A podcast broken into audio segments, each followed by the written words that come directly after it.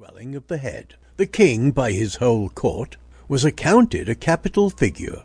But although Hopfrog, through the distortion of his legs, could move only with great pain and difficulty along a road or floor, the prodigious muscular power which nature seemed to have bestowed upon his arms, by way of compensation for the deficiency of the lower limbs, enabled him to perform many feats of wonderful dexterity. Were trees or ropes were in question, or anything else to climb, at such exercises he certainly much more resembled a squirrel or a small monkey than a frog.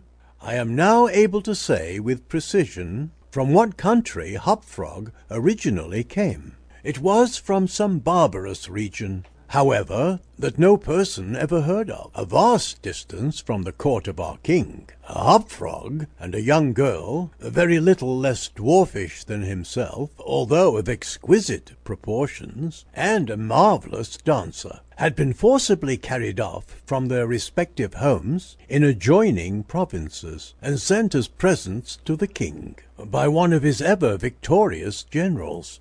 Under these circumstances, it is not to be wondered that a close intimacy arose between the two little captives. Indeed, they soon became sworn friends. Hopfrog, who, although he made a great deal of sport, was by no means popular, had it not in his power to render Tripetta many services; but she, on account of her grace and exquisite beauty, although a dwarf, was universally admired and petted. So she possessed much influence, and never failed to use it whenever she could, for the benefit of Hopfrog.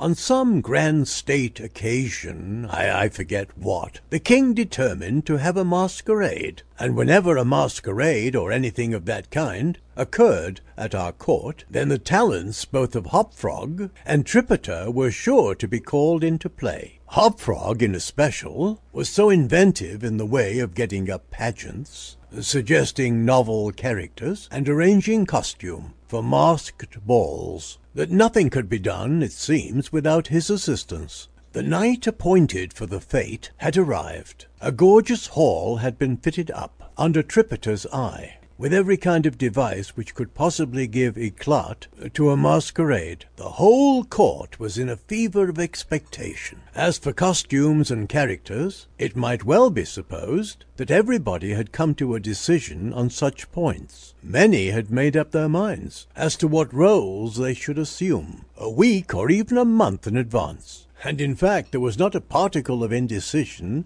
anywhere, except in the case of the king and his seven ministers. Why they hesitated I never could tell, unless they did it by way of a joke.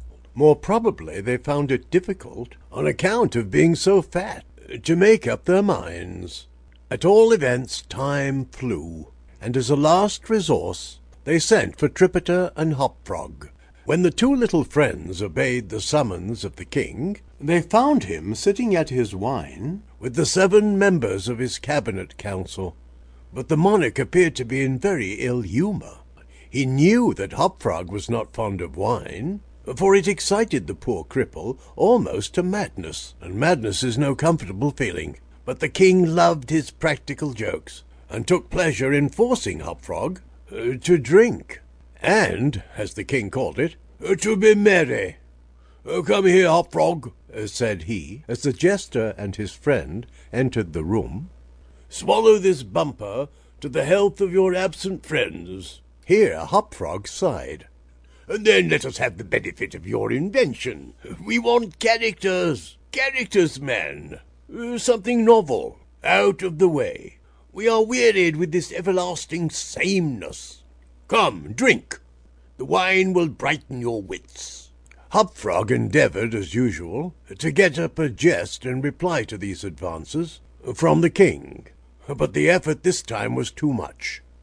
It happened to be the poor dwarf's birthday, and the command to drink to his absent friends forced tears to his eyes. Many large bitter drops fell into the goblet as he took it humbly from the hand of the tyrant. Ha ha ha ha ha ha! roared the latter, as the dwarf reluctantly drained the beaker. See what a glass of good wine can do? Why,